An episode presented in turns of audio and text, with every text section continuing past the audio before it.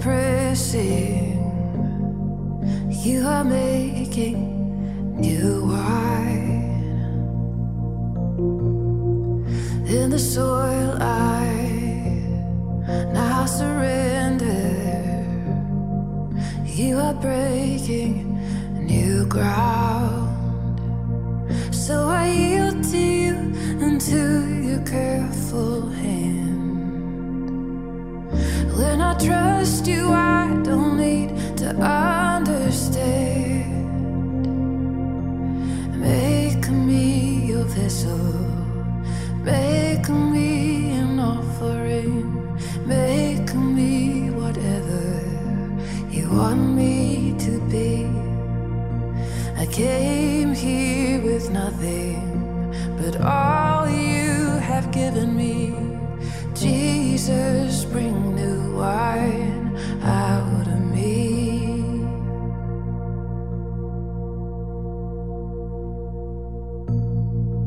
In the crushing, in the pressing, you are making new wine. In the soil I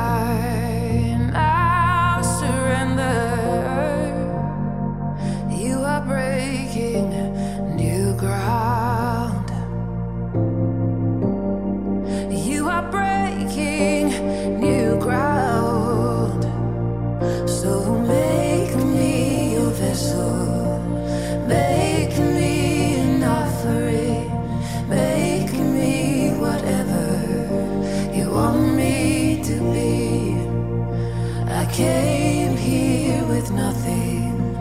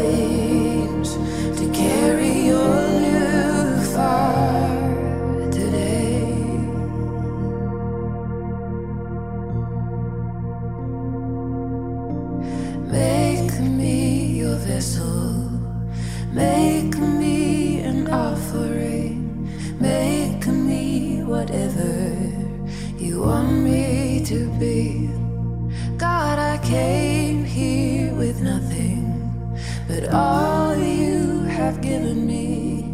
Jesus, bring new wine out of me. Jesus, bring new wine out of me. Jesus, bring new wine out of me.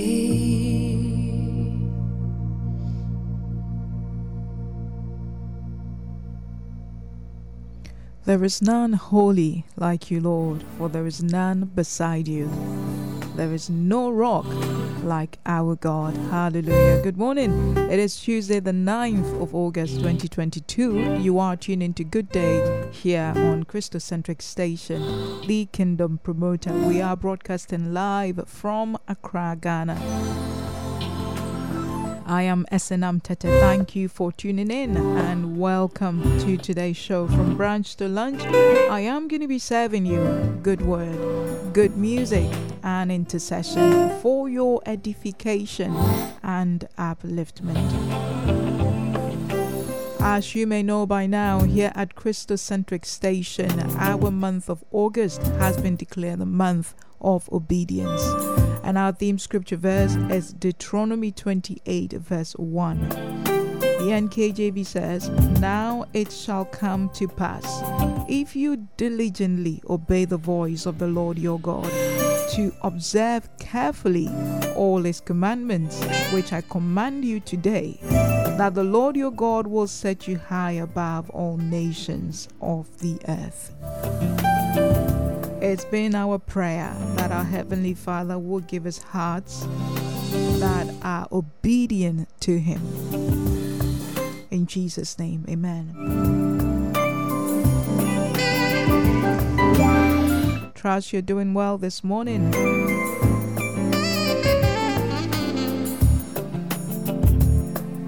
On the show today, we're going to continue our obedience portion. And today we'll be looking at recognizing authority. Whenever you speak about obedience, that which comes to mind primarily is authority. Nobody can demand obedience of you if they do not have authority over you. And the fact that they are demanding and talking about obedience means that there is a chance, a possibility of you disobeying. Why would you disobey? If someone does have authority over you, why would you go against their commandments? Why would you go against their instructions? Why do we go against the instructions of God? What brought about this system of disobedience that we have welcomed within our members that makes us go against the commands, the rules, the word of God without batting an eyelid?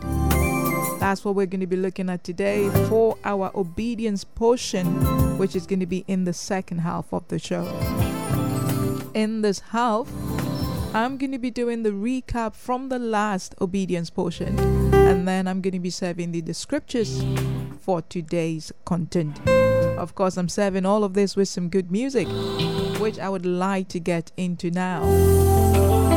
Kickstarting this morning is Pastor Nathaniel Bassi's Adonai.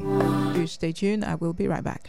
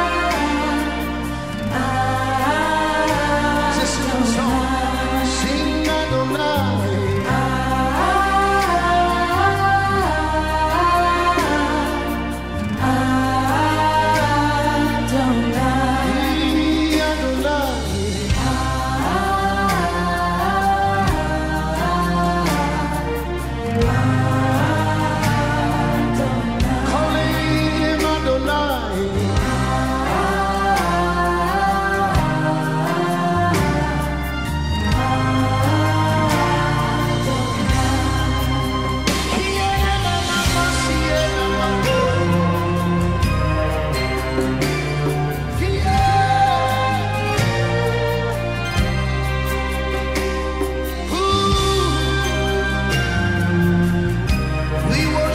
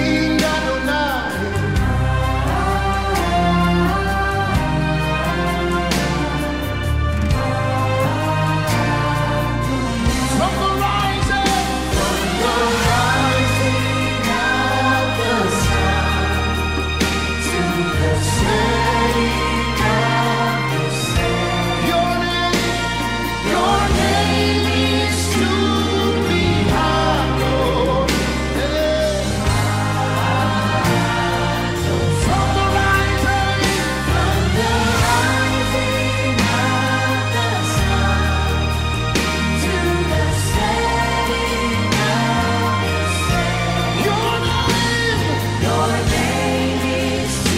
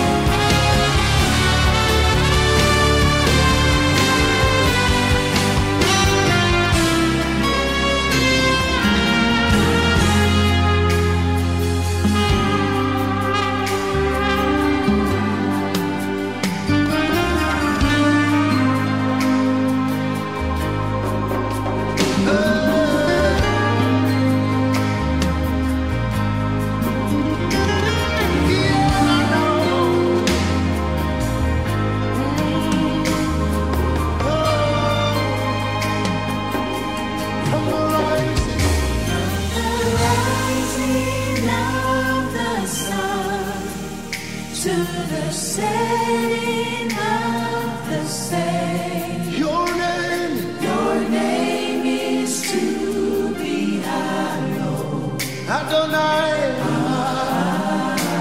Adonai. From the rising, from the rising of the sun to the setting of the same. Your name, your name.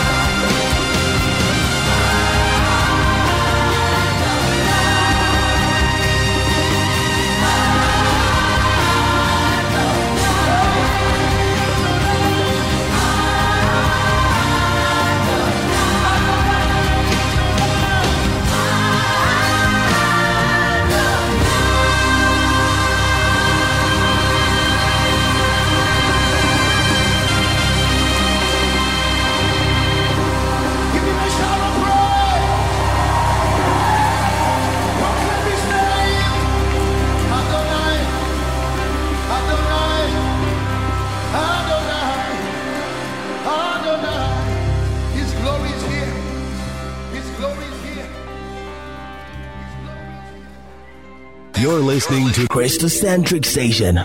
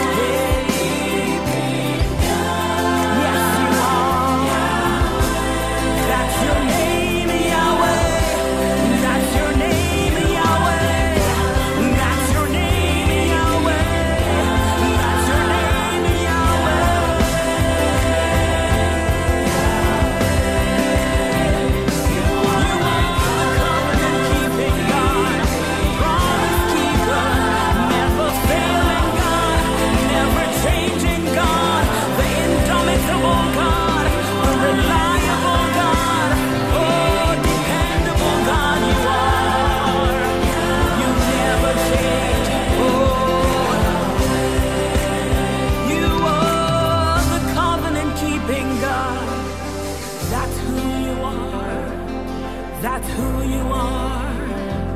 That's who you are. You are the covenant-keeping God, promise keeper, Yahweh, Yahweh. Akoshi Adankwa with Yahweh, the covenant-keeping God. Before that, you heard Pastor Nathaniel Bassi with Adonai playing here on Good Day on Christocentric Station, the Kingdom Promoter. It is now time for recap. Last time we did the obedience portion as part of the definitions. We looked at why God would demand obedience from the people, the children of Israel. And we established that for someone to demand obedience of you or from you, it means they have authority over you. So we basically looked at how God came to have authority over the people. And we saw in Deuteronomy chapter twenty-six from verse one to ten, where he had given these rules, these commandments to Moses to be given to the people. And as part of these commandments, they were to bring their first fruit. And he said that when they did bring the first fruit to the temple, to the priest, there was something they were supposed to say.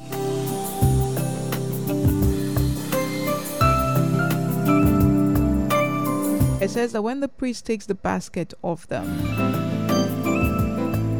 and set it down before the altar of the Lord, then you shall answer and say before the Lord your God, my father was a Syrian about to perish. He went down to Egypt and dwelt there, few in number, and there he became a nation, great, mighty, and populous. But the Egyptian mistreated us, afflicted us, and laid hard bondage on us.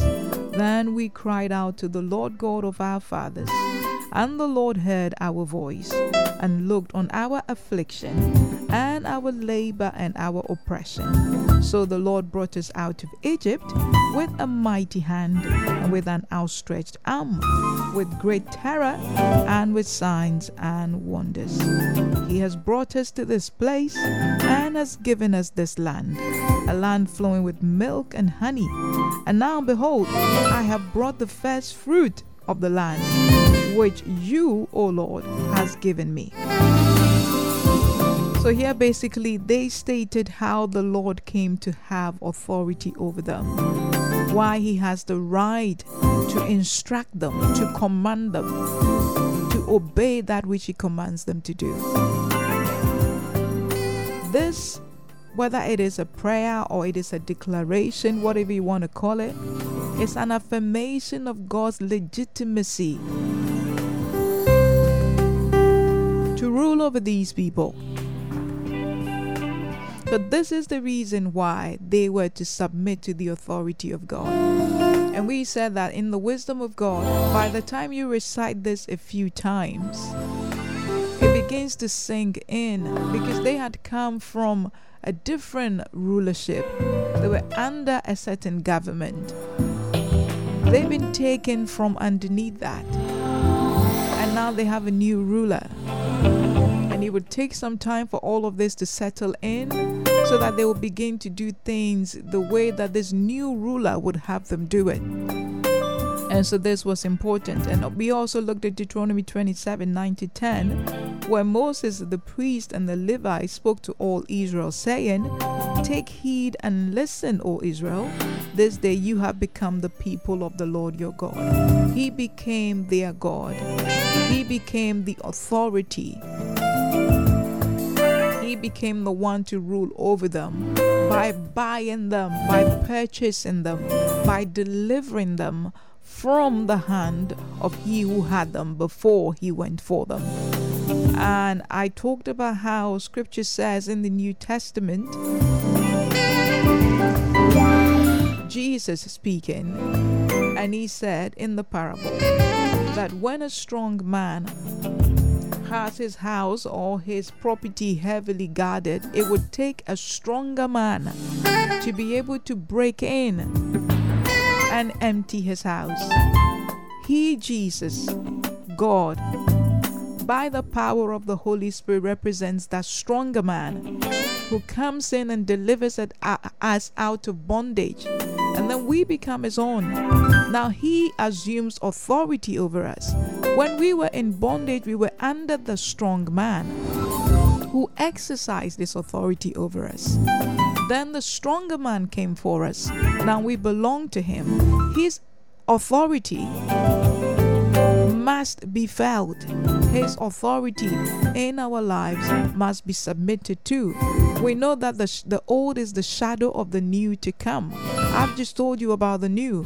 So Israel representing the old, God showing up in Egypt, working miracles by the hand of Moses and Aaron, delivered Israel out of bondage, out of captivity, from under the rule of Pharaoh.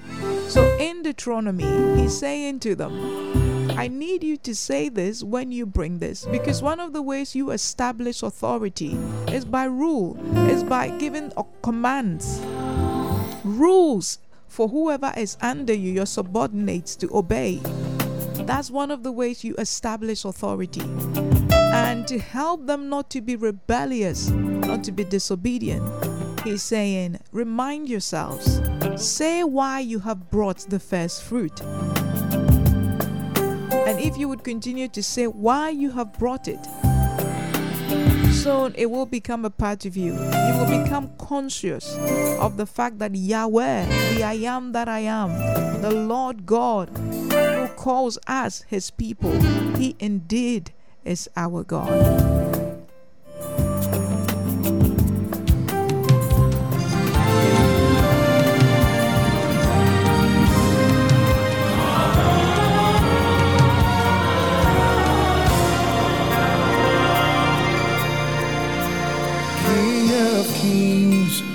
Lord of Lords, mighty one, how great you are, bread of life, living word, there is none like you. King of kings, Lord of lords, mighty one, how great you are, bread of life, living word, there is none like you, there is none like you, there is none like you, there is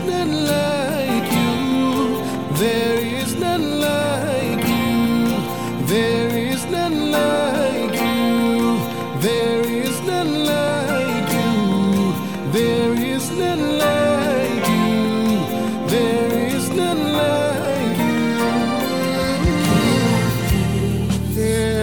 like you. Mighty one, mighty one, how great, how great you are, bread of bread life, life, living Lord, there is none like you, King, King of kings, Lord of lords, Lord of lords, mighty, mighty one, how great you are, I am, bread of life, living Lord. There is none like you.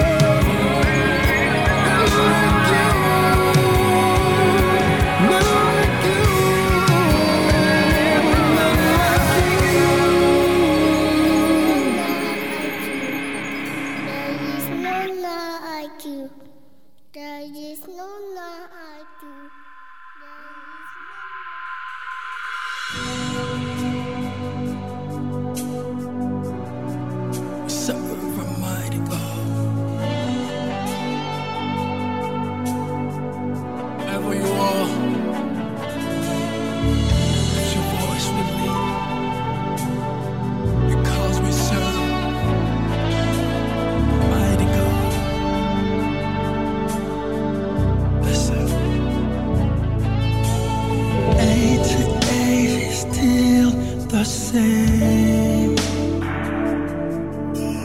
Time itself is in his hands. God of creation, Alpha Omega, what a mighty God we serve.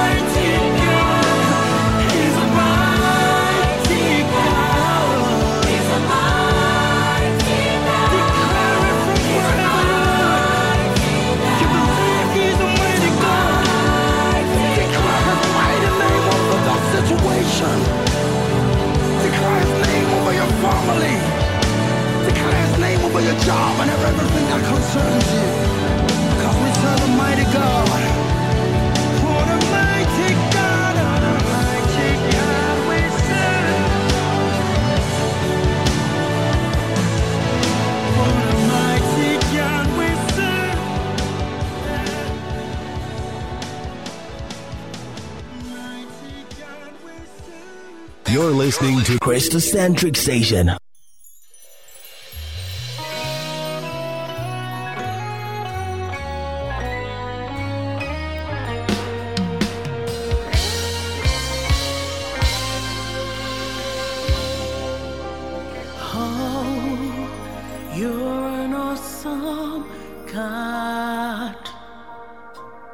Oh, you're a faithful God.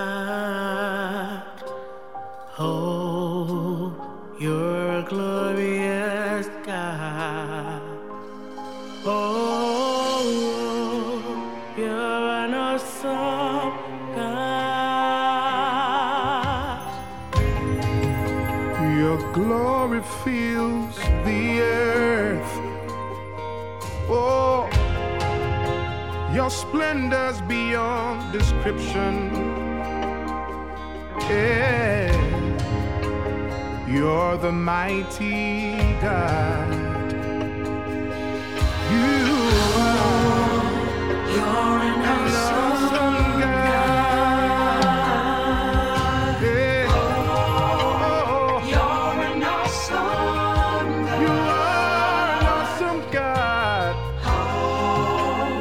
You're an awesome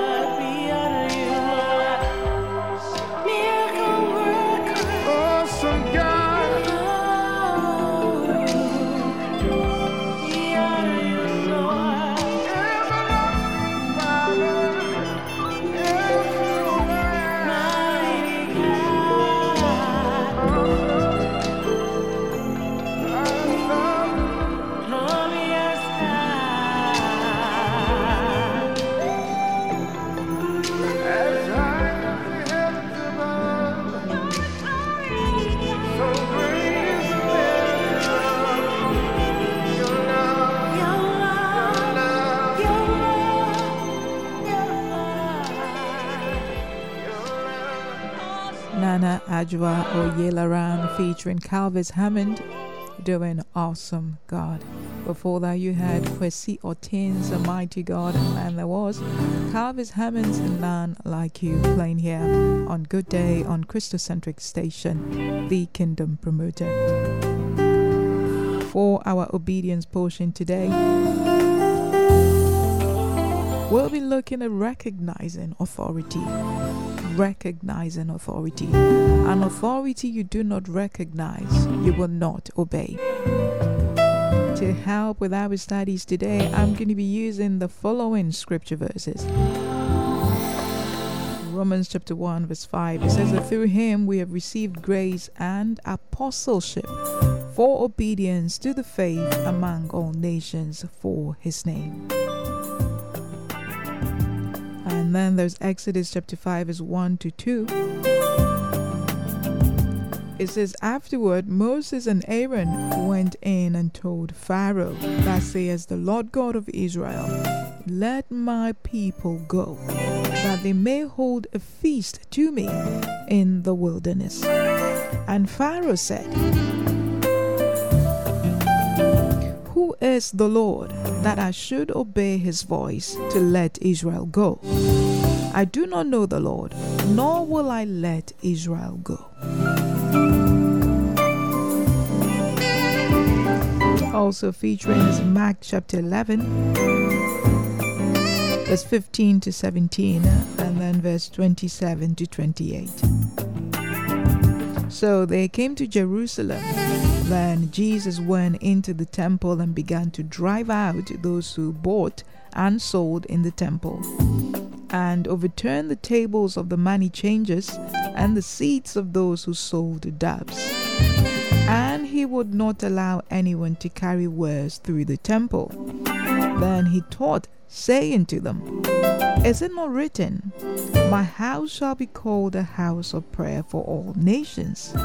But you have made it a den of thieves. Then they came again to Jerusalem.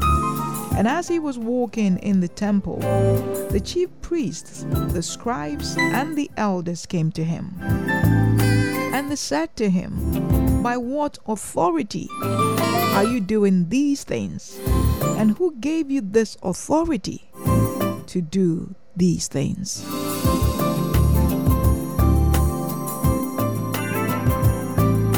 I'll also be using Acts chapter nine, verse three to nine, and K J V. And he journeyed, he came to Damascus, and suddenly a light shone around him from heaven. Then he fell to the ground and heard a voice saying to him, Saul, Saul, why are you persecuting me? And he said, who are you, Lord? Then the Lord said, I am Jesus, you are persecuting. It is hard for you to kick against the goats. So he, trembling and astonished, said, Lord, what do you want me to do? Then the Lord said to him, arise and go into the city, and you will be told what you must do. And the man who journeyed with him stood speechless, hearing a voice, but seeing no one. Then Saul arose from the ground, and when his eyes were opened, he saw no one. But they led him by the hand and brought him into Damascus. And he was three days without sight, and neither ate nor drank. First Corinthians chapter six, verse fifteen. Do you not know that your bodies are members of Christ? Shall I then take the members of Christ and make them members of a harlot? Certainly not. Isaiah chapter fourteen verse twelve to fifteen, also N K J V. How you are fallen from heaven, O Lucifer, son of the morning. How you are cut down to the ground. You were weakened, you who weakened the nations. For you have said in your heart, I will ascend into heaven. I will exalt my throne above the stars of God. I will also sit on the mount of the congregation on the further side of the north. I will ascend above the heights of the cloud. I will be like the Most High. Yet you have been brought down to Sheol, to the lowest depths of the pit.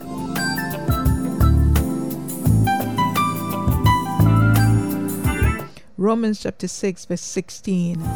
Do you not know that to whom you present yourselves slaves to obey, ye are that one slaves whom you obey, whether of sin leading to death or of obedience leading to righteousness? Ephesians two, one to two. And you he made alive, who were dead in trespasses and sin, in which you once walked according to the course of this world, according to the prince of the power of the air, the spirit who now works in the sons of disobedience. The word of the Lord. So these are the scripture verses I'm going to be using for today's obedience portion, which will be in a bit.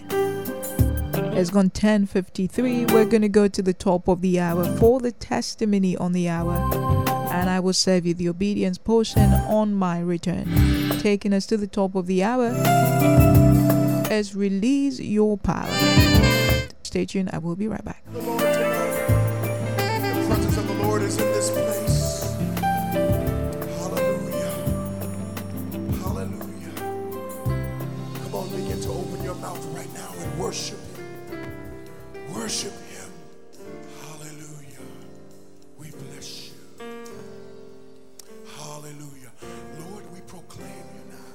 Lord, we proclaim you now. And your mighty. And your mighty power. And your awesome and your majesty. Awesome majesty. Lord, come upon us now.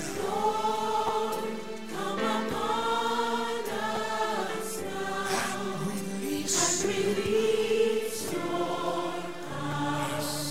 let your presence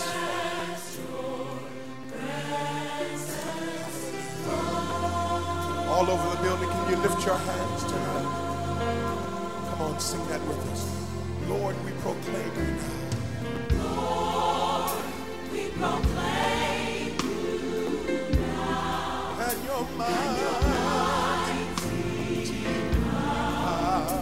And your awesome. Your awesome. Lord, come upon us.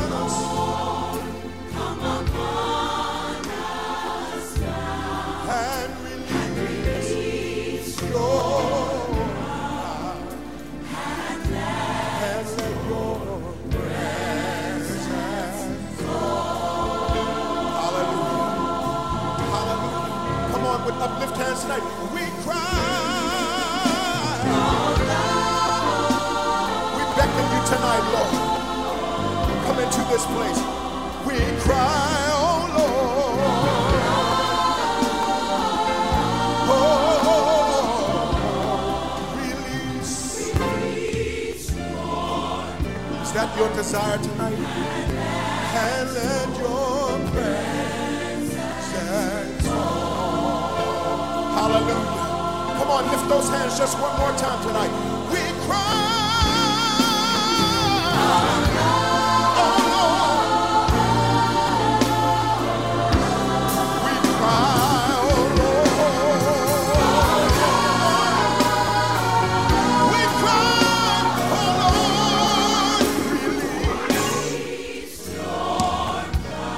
Your presence falls.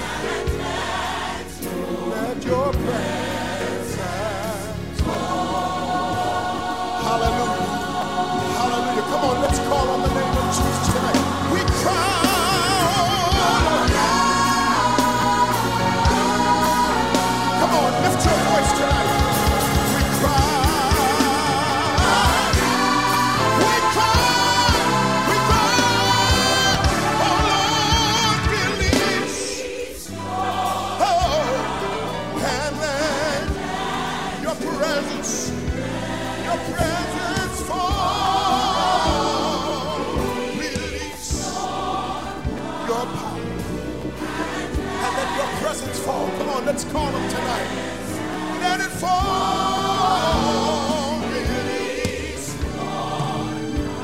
And let your presence fall. Your presence fall.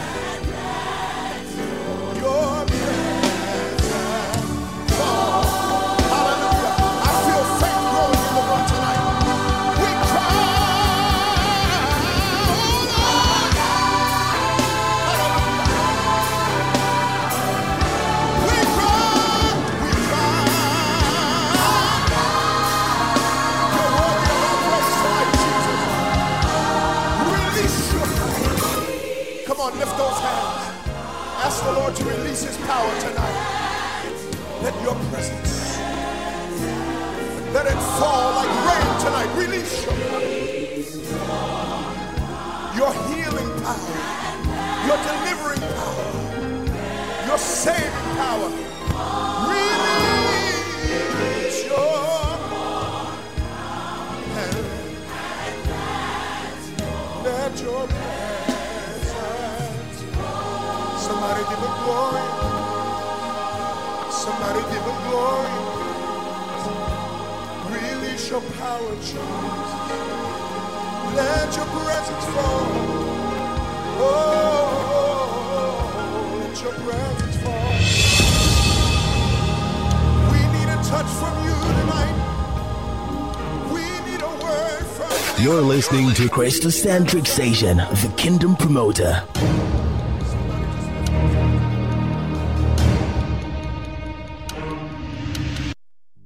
From the files of Unshackled, Pacific Garden Mission presents Free Indeed. I grew up in a Jewish home in New York City. When I was ten, I began working in my dad's restaurant. He was teaching me the trade, but I didn't like it. After my bar mitzvah, I was considered a man, so I no longer had to work there. I was a teen in the sixties when moral values all declined. I started using drugs and flunked out of college.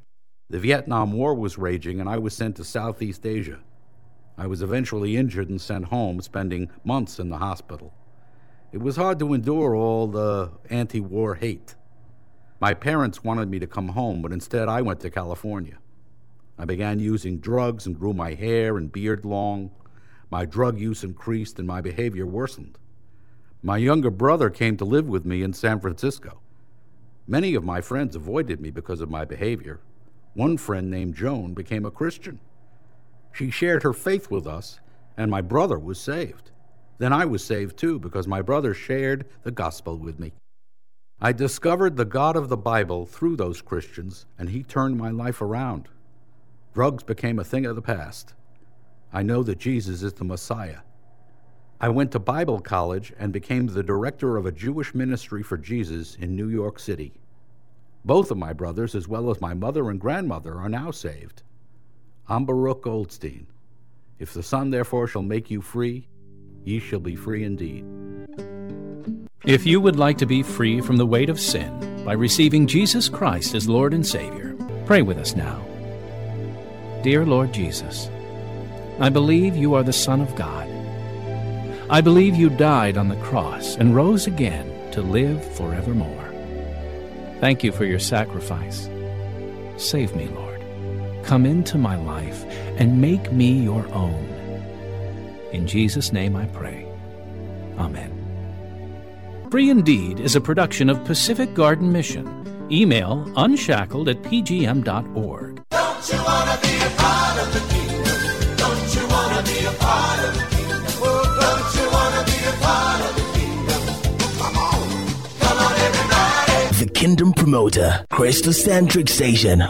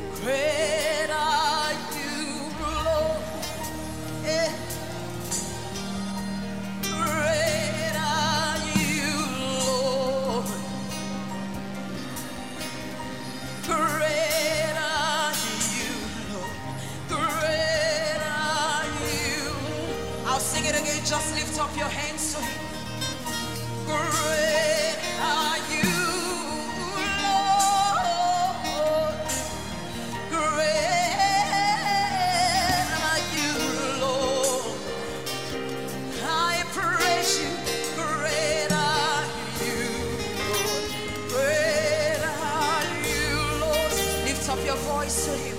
Lift up your hands, say, great, great are you, Lord. Let's exalt him in this place. Come on.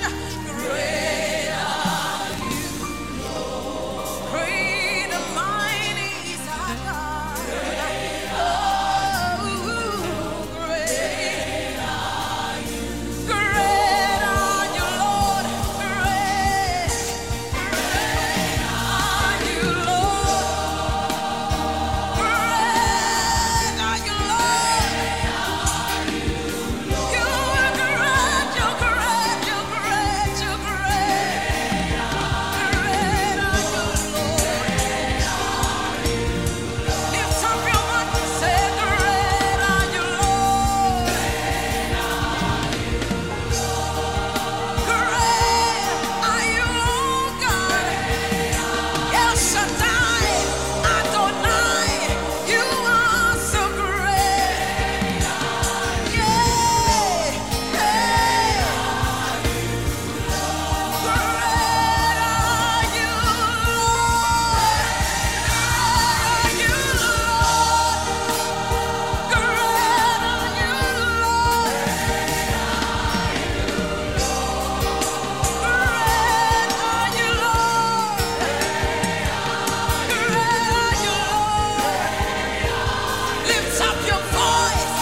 is great and greatly to be praised. You are so great. We exalt your majesty, O Lord. Great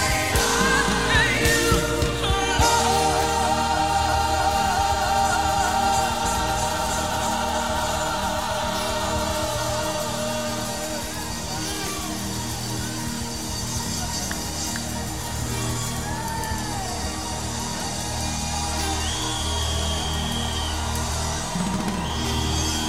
you,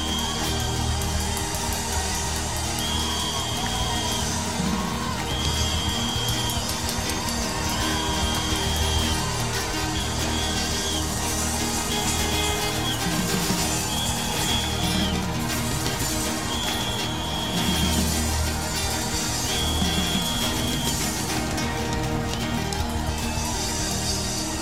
Are you, Lord. Are you, Lord. Yeah, yeah.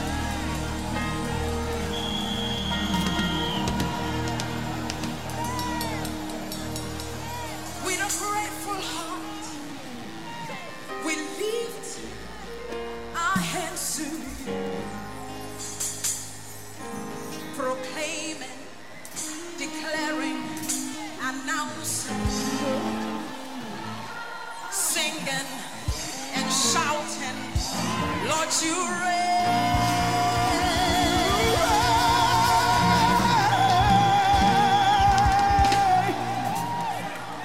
With a grateful full heart, we lift our hands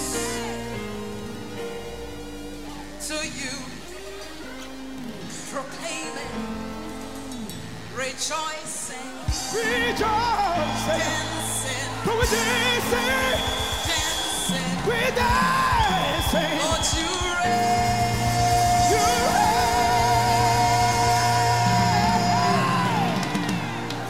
Great, great, great, great.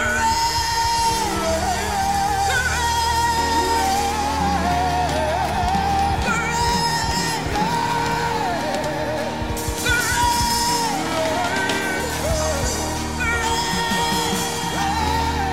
in your job, great, in your age of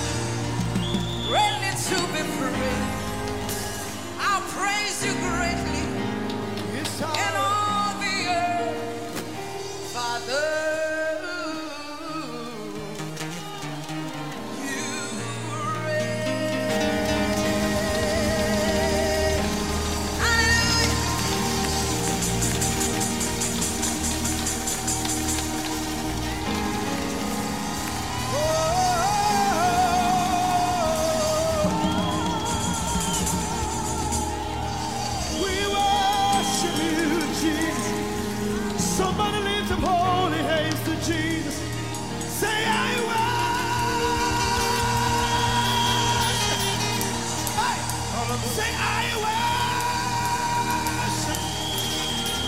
worship you, great. Lift up your holy hands to Jesus. We worship you. We adore your name, Jesus. You are exalted in this place. We bow.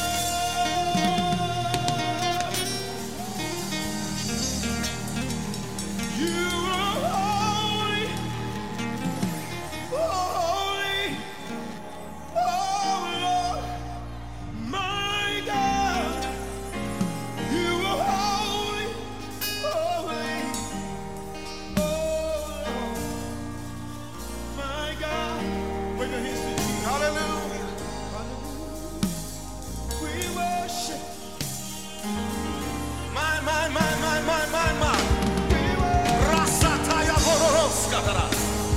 Come on, come on, come on, give him some more worship. Come on, come on, come on, give God some praise. I said give God some praise. Come on, I know you're full, you're full of the Holy Ghost. Come on, express yourself in here. Let's see some joy unspeakable. Come on. Yeah.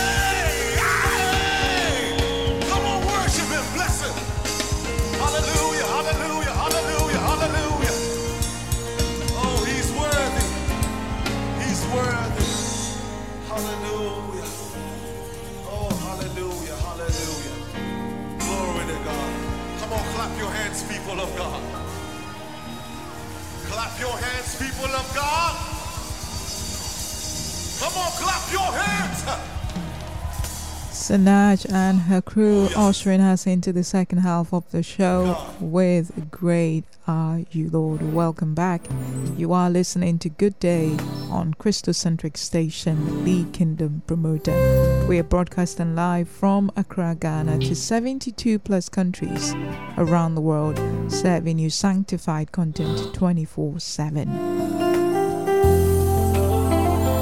Thank you for sticking around. Trust the first half was a blessing to you. In this half, I'm going to be serving you the obedience portion. And today we're looking at recognizing authority. I'm going to be serving this with some good music. And when I am done, I will wrap up with intercession.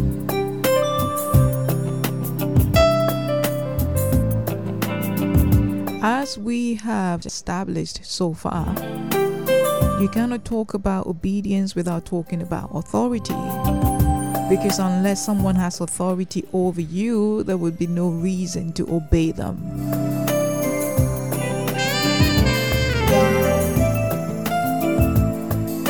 So when you look at authority, if you look at the English word by itself, authority, it would talk about someone who has experience, someone who has knowledge, someone who has superior abilities in a certain field.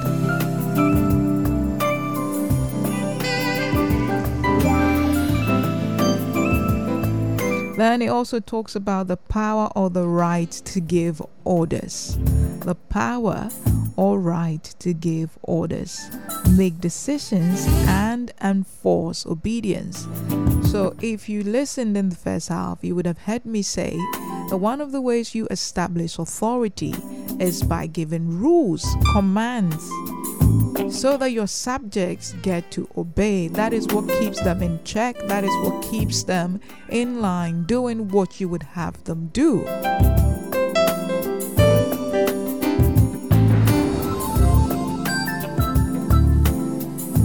So just looking at the word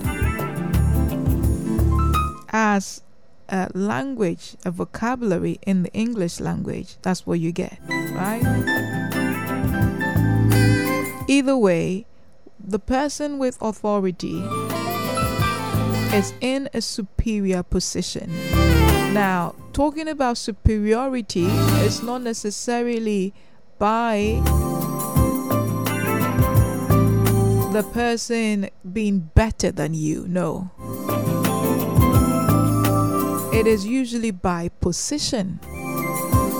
So nobody can have authority over you unless you have given it to them. So you would remember again that in Deuteronomy, God said to the people, when you bring your first fruit, this is what you say to the priest, that our forefathers were in Egypt, they were suffering, and God came and delivered us. We cried out to him. We invited him into the situation. He came and he took us from under that situation. We gave him authority over us. This is the reason I have come to present my first fruit. God cannot demand authority, demand obedience when you haven't given him the authority to rule over you. And so through our scripture, he will address his people. He will address the people that he knows he has authority over. And so Jesus comes, he came for the whole world. For God so loved the world, he gave his only begotten Son, that whosoever believe in him should not perish but have everlasting life. And yet not the whole world recognize this. So not everybody is saved. The billions of people that walk the face of this earth are not all saved because not all recognize this. Those of us who have recognized what God has done through his Son have come under his rulership. So scripture tells us that we've been delivered from the power of darkness. Now we're under the power, or we've been delivered into the kingdom of his dear Son. You're no longer under the dominion of Satan or sin, but you're under the dominion of the grace of God, scripture says. How did that happen? You brought yourself under that. Now, you can also be forced into, or you can be forced to come under somebody's authority, which you wouldn't necessarily choose to be under. That's another case altogether, because when it comes to scriptures and it comes to God, we are under his authority because we wanted to be there, because he's given us free will. If we don't want to be under his authority, we're not forced to be under his authority. But there are consequences because he's the maker of all things. He's the maker of this world. He made every soul, and therefore we must all give account. So you take your position, you decide on which side of divide you, the divide you want to be on, and then you face the consequences.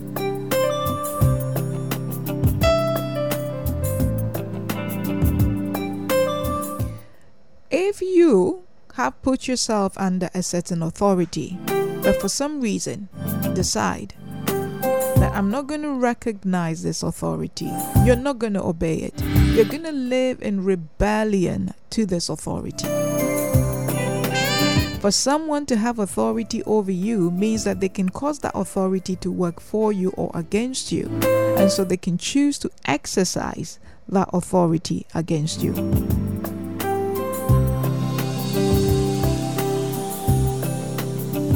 Scripture says in Exodus five, one to two, Moses and Aaron goes to Pharaoh and says, "Thus says the Lord God of Israel, let my people go, that they may hold a feast to me in the wilderness."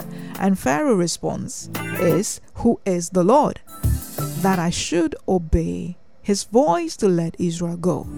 I do not know the Lord, nor will I let Israel go." This Pharaoh has no idea how Israel came to be. He didn't recognize Joseph. Even if he did, Joseph was a slave. He was sold into Egypt as a slave. He came out of prison to ascend the throne. So if all of that privilege was taken away, the privileges were taken away, and they were to reverse everything back to the beginning, Pharaoh or the land of Egypt would still own Joseph.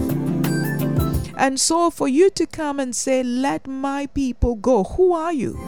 Why should I listen to you? As far as I know, you have no authority over me. Pharaoh was right in questioning. Who is the Lord God? He is not my God as far as I know. I don't have to obey him. Israel is mine.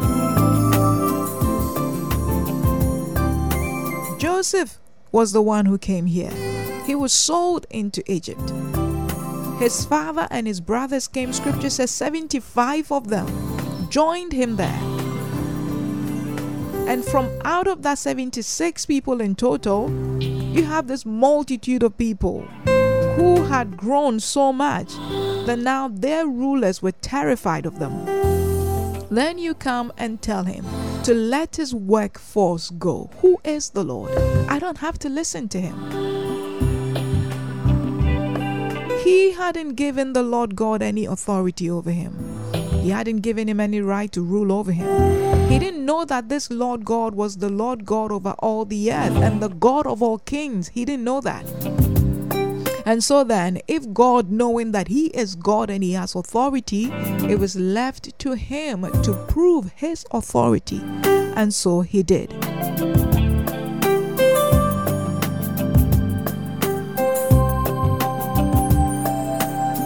So Deuteronomy twenty-six eight says that, so the Lord brought us out of Egypt with a mighty hand, with an outstretched arm, with great terror, with signs and with wonders. That was how he proved his authority.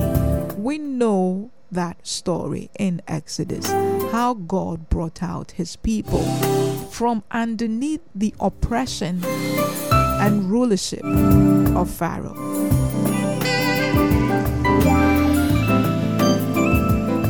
So then obedience only comes about when the subject recognizes the authority. When God enforced his authority in Egypt, Pharaoh and his people recognized that there is a God who is above all gods. There is a God who rules over all kings and over all kingdoms. They had no choice but to let the people go. They had no choice but to recognize that authority and come underneath it. So here I dare say to you, you cannot live a life of obedience to God if you do not recognize his authority in and over your life. It sounds very simple. It is that simple. If you do not recognize his authority over your life, you will not consistently live a life of obedience. If you think that I have given him a portion of my life, and that's the only place he has right to rule in, then that would be the only portion of your life you would continually submit to him.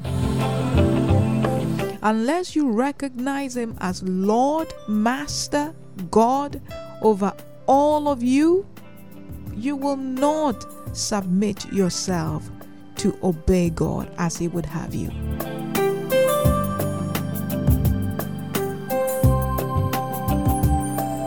Mark eleven, fifteen, seventeen, so they came to Jerusalem, then they went into the temple and began to drive out those who bought and sold in the temple, and overturned the tables of the money changers and the seats of those who sold doves. twenty-eight And as he was walking in the temple, the chief priests, the scribes, and the elders came to him, and they said to him, by what authority are you doing these things? And who gave you this authority to do these things? Questioning the legitimacy of Jesus' authority. Who gave you the right to show up here, throw your weight about and do what you're doing? Basically, that's what they're saying to him. Because as far as they know, they are the ones who have been put in charge. They're the teachers of the law. The laws of Moses have been committed into their hands. They have okayed it that the people could come into the temple and sell and do whatever it was they were selling. It was before the, the feast. This is where people came and bought whatever they needed for their sacrifice, for their offerings. They said it was okay. Who are you now showing up saying, my house shall be called a house of prayer, not a den of thieves? If you are going to show up and not submit to our authority, then it means that you have a certain higher authority over us. We would like to know, Jesus, who gave you this authority? Why are you doing the things that you are doing? Why should we obey you? Tell us now, or you must face some consequences.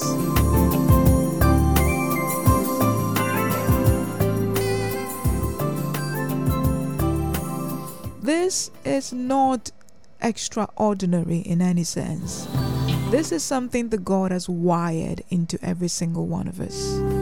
Because if this wasn't present, this fight, this desire to have they that have authority over us prove the authority, if this wasn't there, it would be very easy for all of us to be under bondage, going along with everything and anything. So it's not necessarily wrong. But if you know that it is there and it is part of your nature, then you will consciously make sure that when you have submitted yourself under a certain authority, you bring yourself to a place where you can obey that authority. If not, if you don't settle that within you, it will be very difficult for you to obey.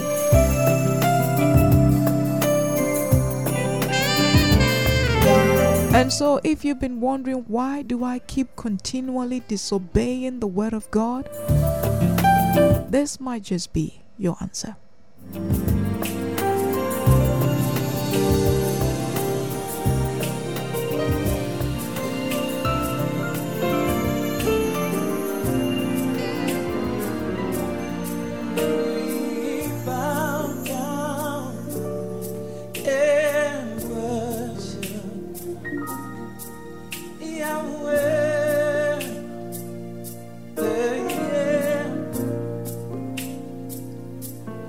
We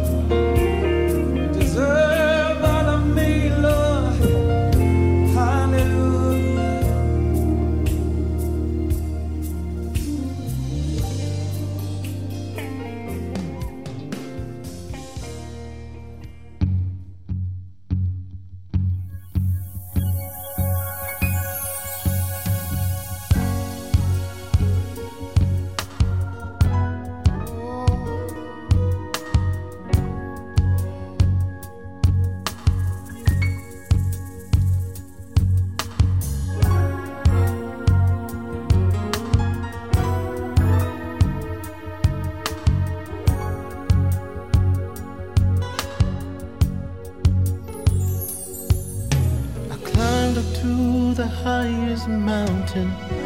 Looked all around, couldn't find nobody.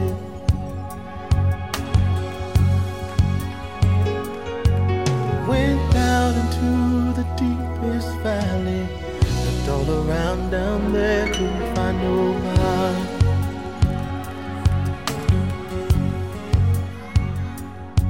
I went across the deep blue sea, couldn't find one to compare to your grace, your love, your mercy.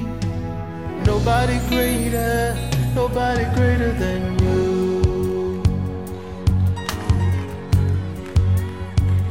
I searched all over, couldn't find nobody. I looked high and low, still couldn't find nobody, nobody greater, nobody greater, no, nobody greater than you.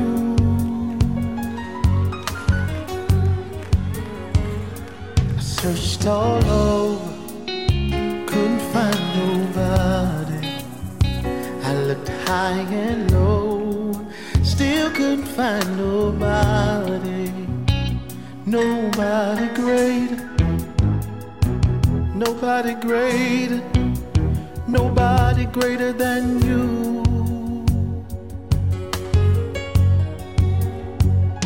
Nobody can heal like you can. Oh, most holy one, you are the great I am. Awesome in all your ways, and my your hand. You are he who carried out redemption's plan. You are he who carried out redemption's plan. Searched all over, couldn't find nobody. I looked high and low, still couldn't find nobody. No. Body greater, body greater, Jesus. Nobody greater than you. Searched all over. Searched all over. Couldn't find no. Couldn't find nobody. I looked high and low, still couldn't find nobody. Nobody greater. Nobody greater, nobody greater than you. Come on, lift those hands for real in here. Come on. Nobody greater, nobody greater, Jesus. Nobody greater than you. Nobody greater, nobody greater, nobody greater, no. Nobody greater than you.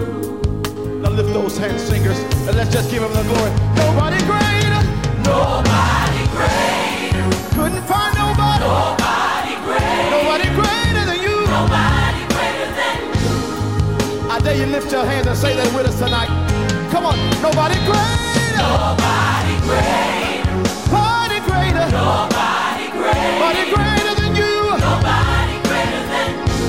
Nobody Jesus, nobody greater than you, yeah. Nobody greater. Oh. Nobody greater. Nobody greater. Nobody greater than you. Everyone in the building, just sing that tonight. That's what we came to say. Nobody greater. Nobody greater. No matter where you look or where you go. Nobody greater. Nobody greater. Nobody greater than you.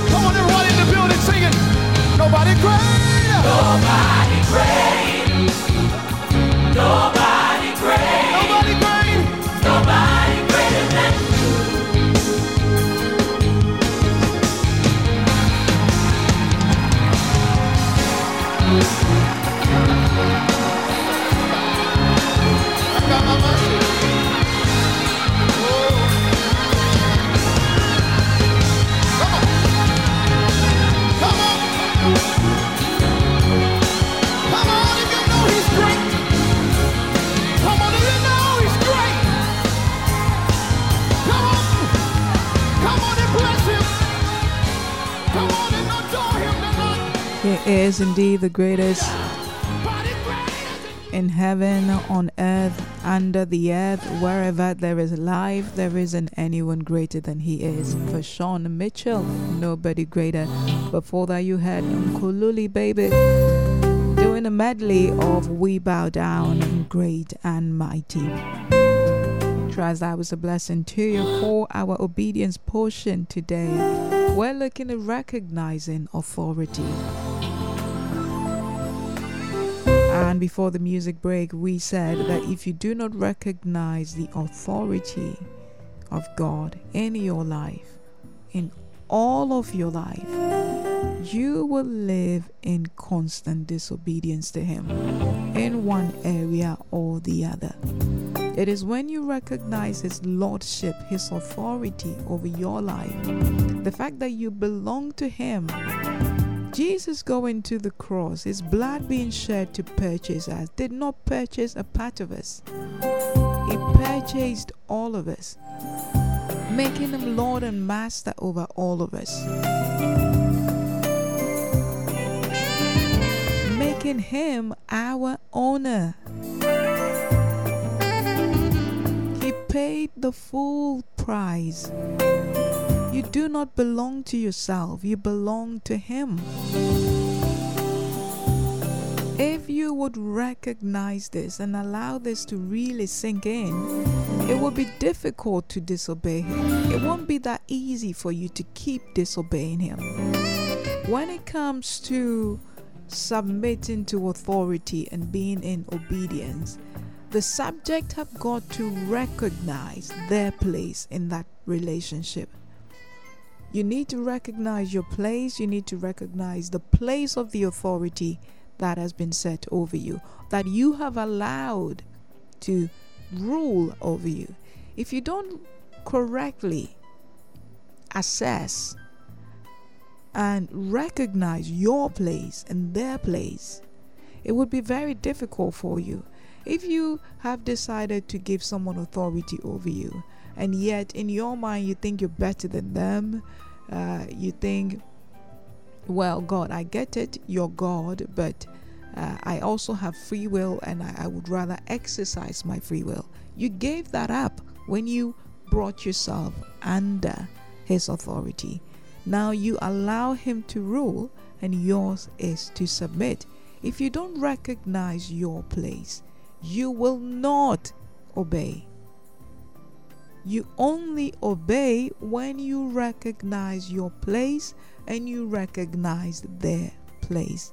I know it sounds that simple, and it is. If we don't do this consciously, we will not live lives of obedience unto Him. You have to consciously recognize. Ephesians chapter two verse one to two tells us, "And you He made alive, who were dead in trespasses and sin." So this is the life you used to live. This used to be your programming, okay? "In which you once walked according to the course of this world." I'm going to leave it there. I'm going to come back and do verse two later. So in verse one, it's saying this used to be your state. This is how you used to live your life. This is how your soul has been programmed to do life. This is how you do life. That's all you know. Now, when you change that and you have a new government moving, you have a new authority set over you, a new ruler comes in, you have got to now submit to their way of doing things. So it's the reason we are required to believe with our heart, confess with our mouth the lordship of Jesus. If you do not believe it, you confess it, you've just paid lip service, and you're going to say you are a Christian and not live like one. You have got to believe in your heart that yes, He really did come to die for me. He shed His blood for me. He's delivered me from the kingdom of darkness. Now I belong to Him. Make that confession. And scripture says that He gives you life then. and you are able to live for him. You cannot just say, oh, I'm a Christian. Uh, I know that he came to die for me, uh, but I think I still have free will and I can do whatever I choose.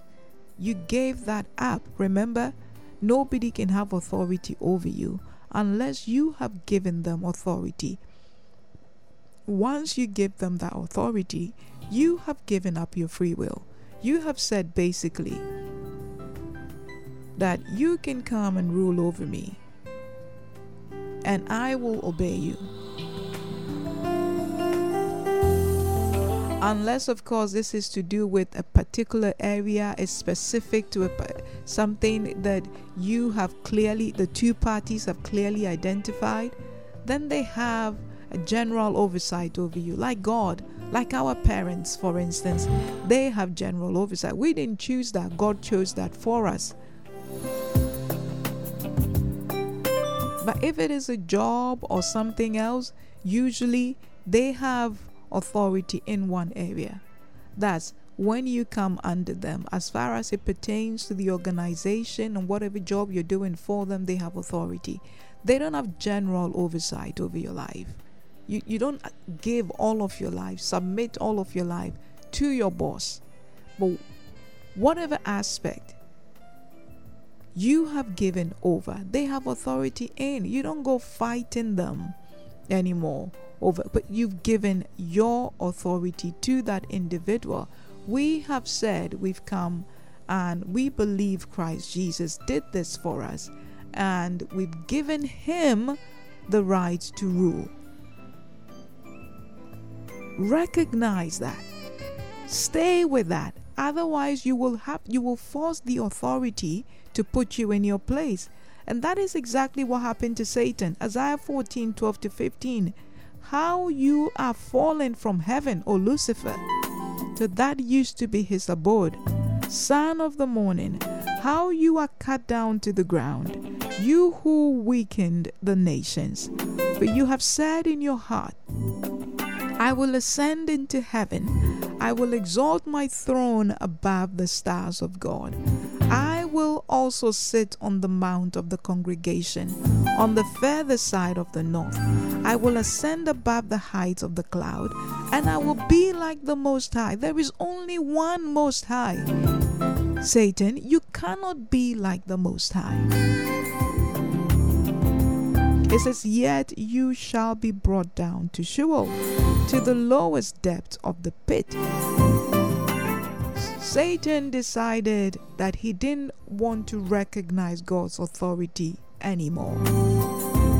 And because he made that decision in his heart, because he no longer recognized God's place and his place, and he thought that he could take God's place, God had to exercise his authority over him.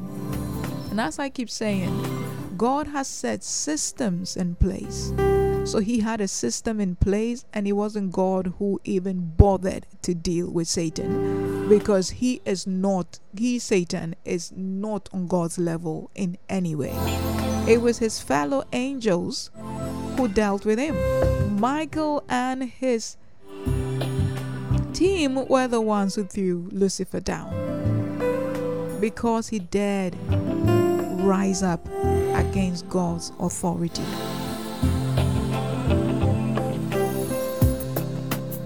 Verse two of Ephesians two says,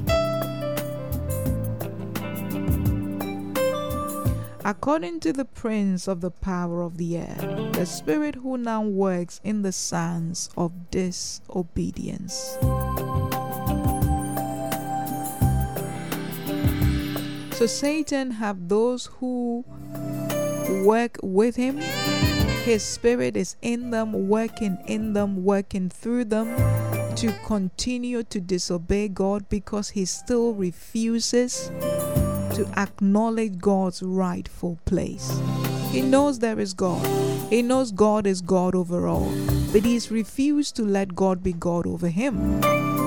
He doesn't have it in him at any point to change his mind and go back and say, God, I recognize you as my God. And so God's authority would have to continue to work against them. But he doesn't want that alone. So he has the spirit of disobedience working in others also, who do not recognize God as God and master over them. Now you who have come to receive him, recognize him as God. You don't want to be like one of these.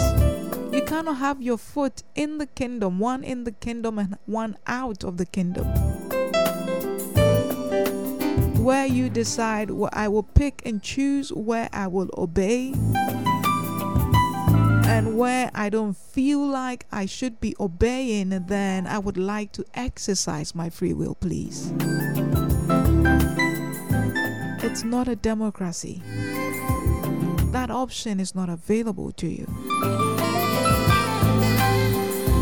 Give God his rightful place in your life. If he is your God, then serve him completely.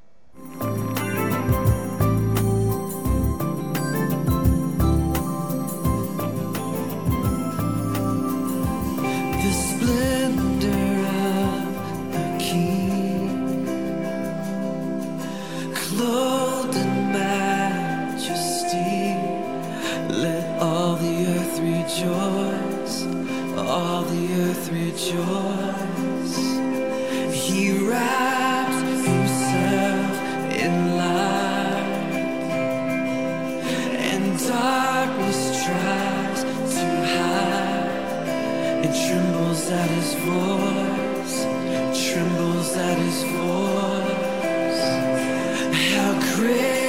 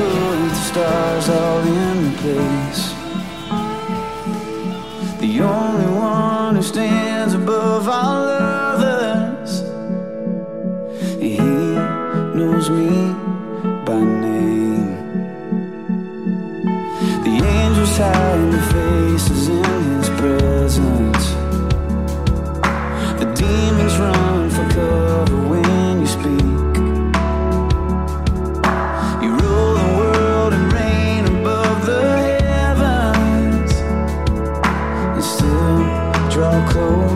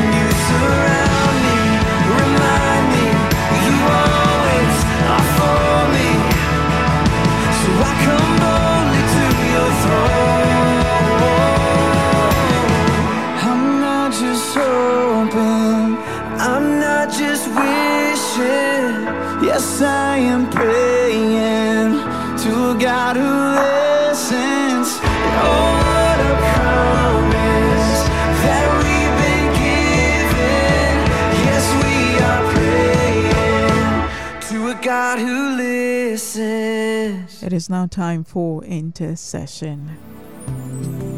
To be obedient, to fully submit to the authorities that are set over us takes a lot on our part. There isn't a, an obedience, that relationship cannot continue. It will not flourish. It will not be that which it is meant to be unless the subject does what they are supposed to do. God is only responsible for what you have given him authority over. If you haven't given God authority over every area of your life, you cannot hold him responsible for every area of your life. What you have assumed authority over, you are responsible for. So obeying God fully, living for him fully, does us more good than we deserve, honestly.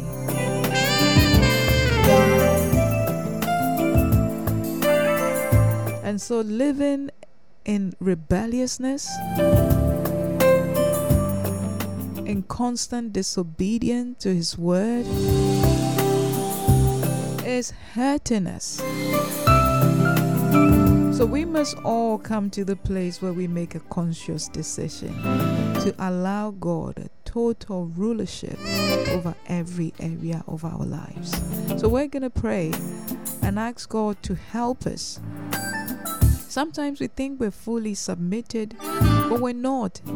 Ask yourself, are you living a surrendered life? Are you truly living a surrendered life?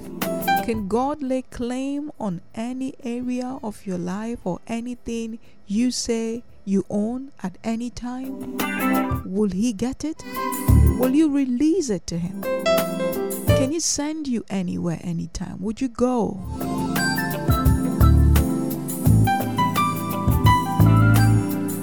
You have got to sit and ask yourself certain questions. Who is boss in this life? Is it me or is it God?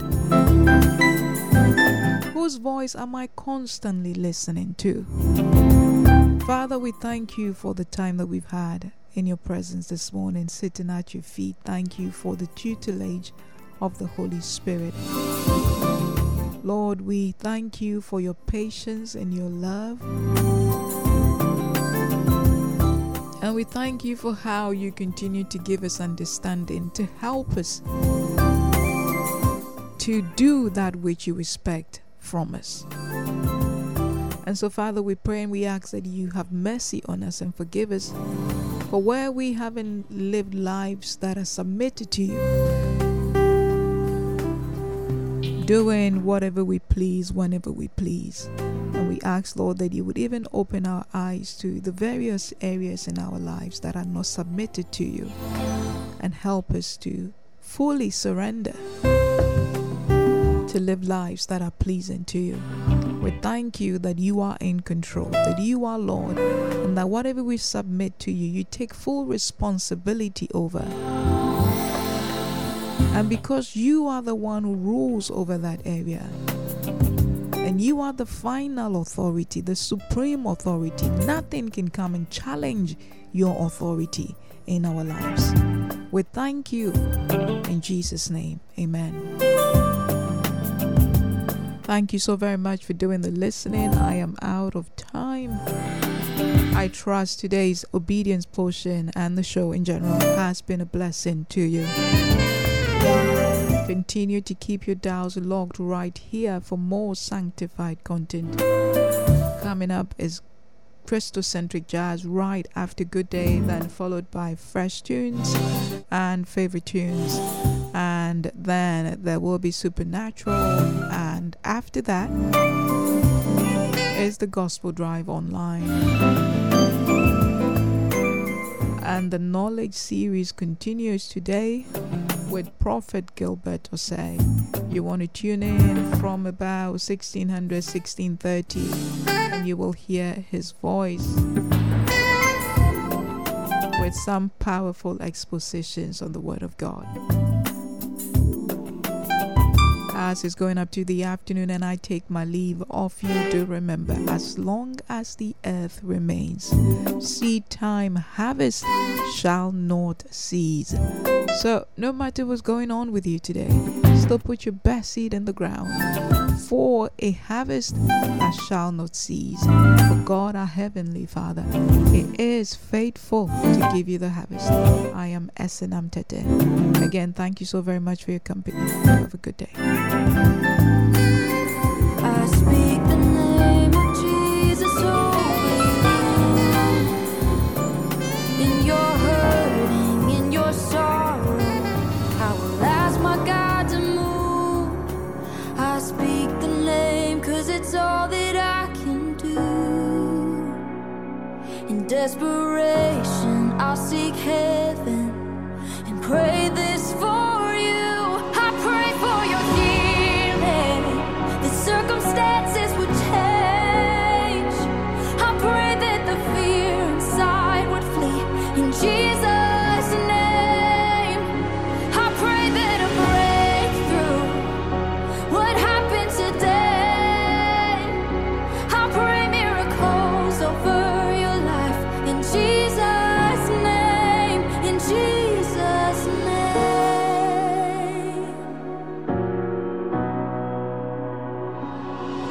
I speak the name of all authority,